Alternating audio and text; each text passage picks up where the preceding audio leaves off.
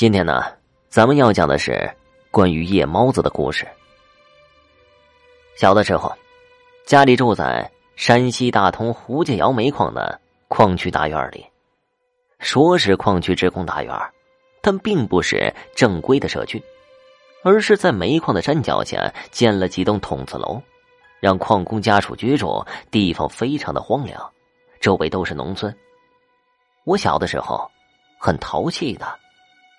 记得十四岁的夏天，晚上睡不着了，拿着弹弓就跟同学胖子出去打鸟。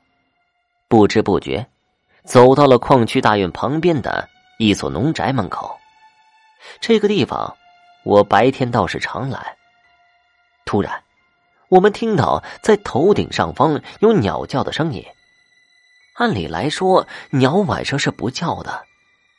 我们循声四处寻找这个叫声诡异的东西，找来找去，终于看到了那只敢在晚上叫的大鸟。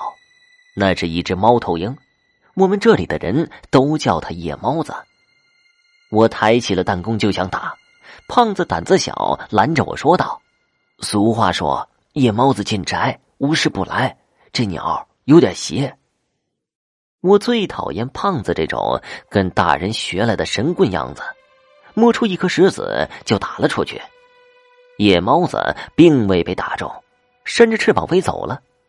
可是没想到，它飞了一圈又转了回来，又落在刚才的那根树枝上，死死的盯着我们看。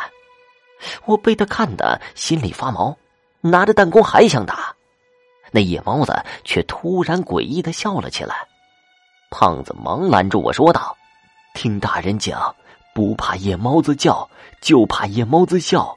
一笑肯定要出事儿的。”我哪听他那一套，举手就要打。别打他了！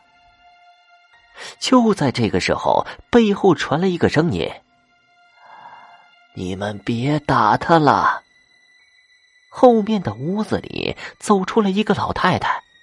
我和胖子都认识，他的孙子是我们同学。你也别叫了，我马上就走。跟我们说完，张奶奶又抬头对着猫头鹰说起话来。那只猫头鹰听了他的话，真的就不叫了，居然飞走了。张奶奶转过头跟我们说道：“你们呀，也别在外面疯了。”快点回家吧，以后好好学习，别淘气。然后转身就消失在了墙角。我们两个心里都有些发毛了，就急匆匆的回家了。回到家，爸爸问我去哪儿了，我就跟爸爸说起了今晚的事情。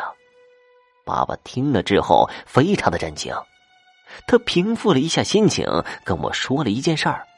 爸爸说：“我们今晚遇到的那个张奶奶，今天早上就去世了。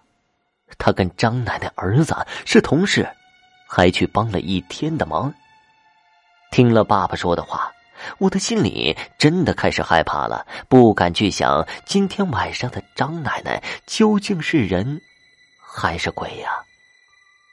第二天，我又开始怀疑爸爸是不是为了吓我，不让我晚上再出去。而在骗我，我找到张奶奶的孙子小军，却得到了跟爸爸一样的答案。